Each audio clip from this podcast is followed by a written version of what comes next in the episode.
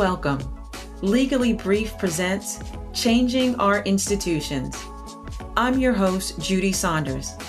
I'm a lawyer who works with private and public companies, educational institutions, and sports organizations to identify root causes, confront historic failures, and boldly implement change to our institutions.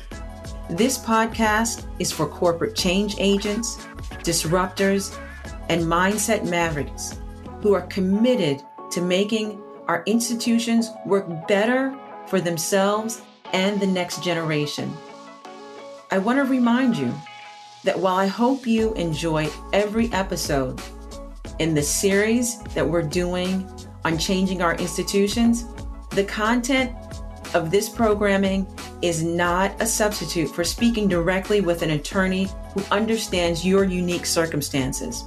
If you're looking for past episodes or information, please head on over to my website. There you'll find information and you can sign up for newsletters and you can learn more about me and my practice. I'm glad you're here. Let's get ready and let's talk and make some changes.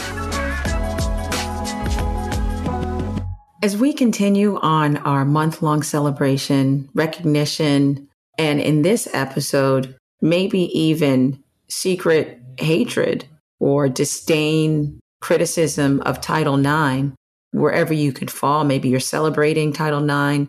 Maybe you're still kicking a wall and wishing that legislatures would have never, the Congress would have never enacted this piece of legislation. That's what we're going to talk about today. At each juncture, whether it's the 30 year anniversary, 20 year, 40 year anniversary, and today at the 50 year anniversary, there are sides of this legislation that still maintain that Title IX has hurt college athletics on a whole and also men's sports in particular.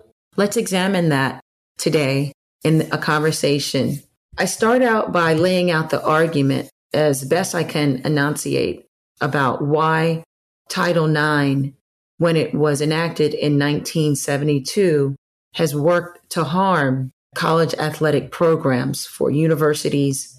Some would argue that while Title IX was meant to provide equal opportunity, that it instead generally caused men athletic programs to suffer. The argument by these critics goes on to state that there are several hundred male athletic teams that have been eliminated. Some mark that number around 400 to 500 athletic teams that have been eliminated on college campuses because these universities could not comply with Title IX, that several sports Olympic sports such as wrestling, swimming, and track and field were hit hard and had to be eliminated, and that this trend will continue even to this day and you know regardless because of the enactment in title ix the argument says that title ix is unfair to males because males are more males are interested in competing in collegiate sports than women. And the law d- refuses and does not take a look at the ratio of men and women who want to participate in college sports. Rather, it looks at the undergraduate student body and uses that as a gauge. And because of that, it's unfair. The argument continues that since the law was put into place, that society has changed and that the law should also change and that it is not, it never have, and it's not evolving. It should be modified. And such programs, when you look at NCAA football programs, that there has to be a way to look at these larger revenue producing programs and that they should be either totally exempt from Title IX regulations and not only football, but some of the other basketball and other the some of the other programs, and that Title IX did not take that into account. So that's some of what the argument goes as to why Title IX is unfair. And I went back and I found so we can continue this conversation, which again, I find inter- interesting and provocative and a way for us anytime we're trying to look at and make things better, more inclusive, we're trying to look at a system and see how it can change. We have got to be vulnerable. If you're having a conversation, you have to be willing to, regardless where you are, your position on a spectrum, you've got to be able to look at the other side because it's only through examining from all sides of an argument do you see the weaknesses even in your own position and you're able to benefit from that and prepare or build up or really meet any deficiencies that you could that, that are going on when you're trying to rebuild. What i'm trying to say for example there's not an attorney out here. There's not an individual who's trying to persuade or sell i don't care if you're in sales or what have you. You don't prepare you don't really do strategy or plan for something without listening to your critics, without understanding what it is, the weakness of your argument. You don't walk in front of a jury or judge, or you don't walk into a client consultation without having examined the weaknesses of your case. And so that's what this episode is about. We're seeing are there weaknesses in Title IX? We had an episode where we talked about how will Title IX can it accommodate transgender athletes. So now we're talking about is Title IX actually hurting and not helping our colleges and universities in athletics? Here are some myths that were enunciated in a Washington Post article about Title IX. We know from a history, just very briefly, that Title IX was enacted in 1972 to provide access and opportunity in college sports to female athletes, and it applies to any program that's receiving federal assistance, federal funds. Soon after, it, it may have been the next year, you had the um, Senator Tower's amendment. You had other representatives try to soften the impact and the intent of the legislation. And as the law has matured and been applied to different college programs, individuals have come out with not even trying to disguise their disdain. Some critics, as I was just talking about before laying out the argument, some pr- critics just say bluntly, Title IX harms male athletics because it's trying to do something that it shouldn't. In the in its hot pursuit, critics would say, to increase the opportunities for male in school sports, it's actually hurt male athletics. So when we talk about that, we have to look at, so let's look at that argument. Some would argue that Title IX requires quotas. If you t- require quotas, that is going to harm the status quo. Well, in actuality, Title IX does not require quotas. It merely requires that schools put aside opportunities and provide participation in a non discriminatory way that schools have to be lenient and flexible and they have to allow for participation for female athletes. Well, what about does Title IX force schools to cut spending for boys and men? To the contrary, Title IX does not require or they don't want our college programs to cut opportunities for men and boys. What it allows and sets out is guidance on how to provide choices and how to structure their programs, how to allocate resources. So if you have a large revenue producing basketball and football program, how instead to allocate those resources to provide sporting opportunities for females. Has there been a decline in male sports because of Title IX? So did Title IX have such a negative impact that our college sporting programs that there's a decline for men. To the contrary, opportunities for men in sport has only increased steadily over the 80s, 90s, and 2000s.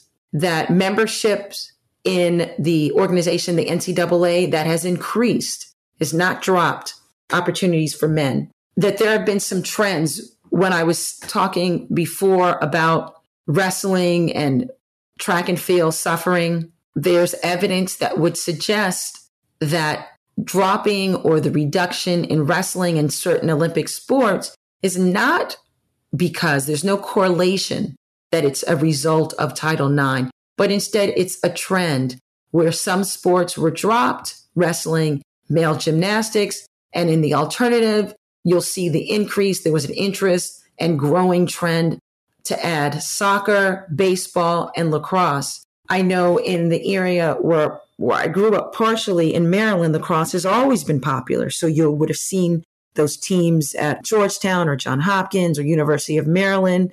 Go Maryland, they just won the lacrosse championship. But and those sports were popular in different regions. In New Jersey now, my boys, they play lacrosse, but you know, in 1980s or 90s, that sport was not popular, as popular in New Jersey. So it's a trend, some would argue, is the reason why wrestling or male gymnastics has been dropped and not because of Title IX.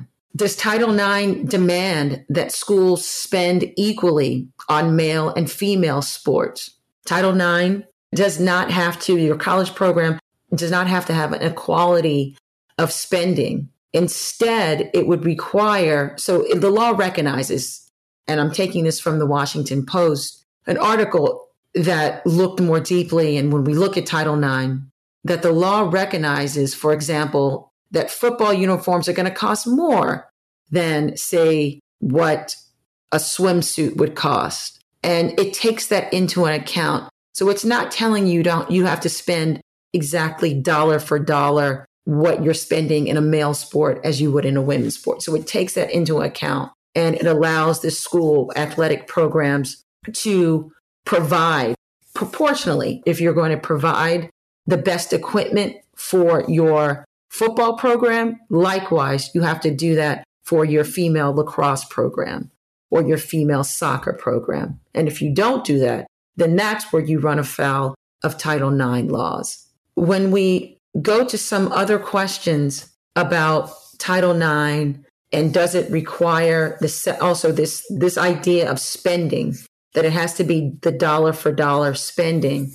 I want to be clear that under the Javits Amendment, to Title IX, it provided that there has to be taken into account legitimate and justifiable discrepancies for non gender related differences in sports. I'm taking this from what I've read and what I've understood. And again, that example, the easiest way to describe this is when you look at the male football programs and the gear that they need, the protective gear. And you look at, so for example, a soccer, what you need in soccer. So it would allow and take into account those discrepancies in the cost of that equipment, but would require that you provide the same quality. But if you look at the same program, so you look at the soccer program for the males, soccer program for females, you can't say provide the protective headgear for the male program and you can't provide it for the female or you can't provide, you know, lower level shin guards for the female soccer players than you would for the male. You saw this and I have to just add a little footnote. You see this discrepancy even it was litigated by the women's national team when they talked about the pay gap. There was a lawsuit that was going on last year by the two teams. Part of that lawsuit had to had to also deal with the the food, the housing accommodations when they traveled, even the transportation. And so that case was recently settled. So this whole idea of equality in sport, it extends beyond what's going on in Title IX in college. It extends to the professional level. So we saw that that was an interesting example. Title IX doesn't require identical athletic programs for male and females. The law does not require identical athletic programs for male and females. but the law does require that the programs meet the interests and abilities of each gender. Okay. One team is not compared to the same team in each sport. Some of these are case specific, but what has to be taken away from the question of whether Title IX has harmed male sports, harmed college athletics, is you have to look at the trends and you have to look at the hard data.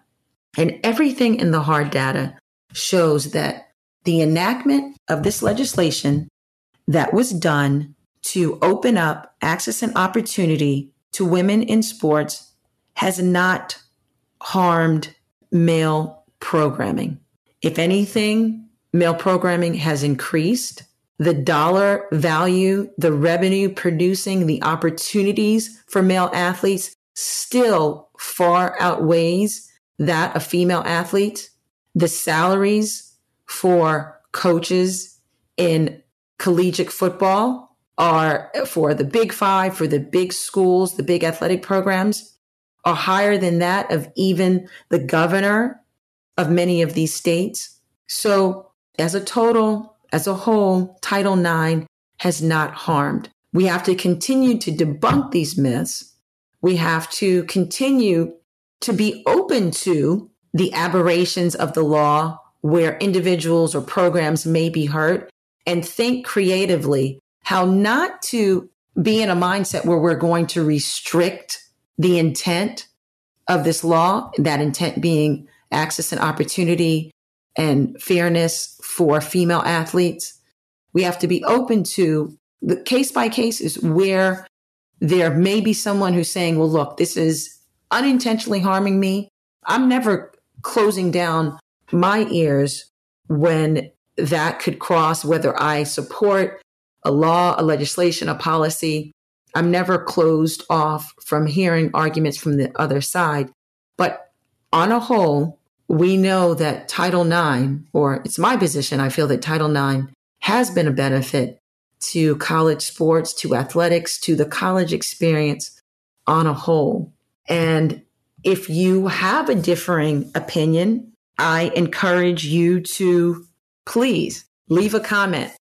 Tell us how maybe Title IX or disparities within your own college program is harming you, ha- did hurt you in your college experience. And if you want to look at some of the numbers, some of the charts of whether your school is compliant with Title IX, check out championforwomen.org, which is an advocacy group. And they have on there a graph, a tracking of how Title IX has is being impacted and whether your school is compliant. Check that out to see a little bit more about the numbers. We can't operate in this area of just strictly emotions for or against something. Sometimes we have to look at the data. We have to look at the science, look at the tracking and the measurements, and then work off of that to see both sides of the argument, see the weaknesses of our own, be willing to evolve, be willing to change, but know that anytime you have an opportunity to be more inclusive, to allow people to belong, to not separate them. That's always worth taking advantage for, always worth investigating. Until next time, be well. And it's been a real joy to have this conversation with you. Take care.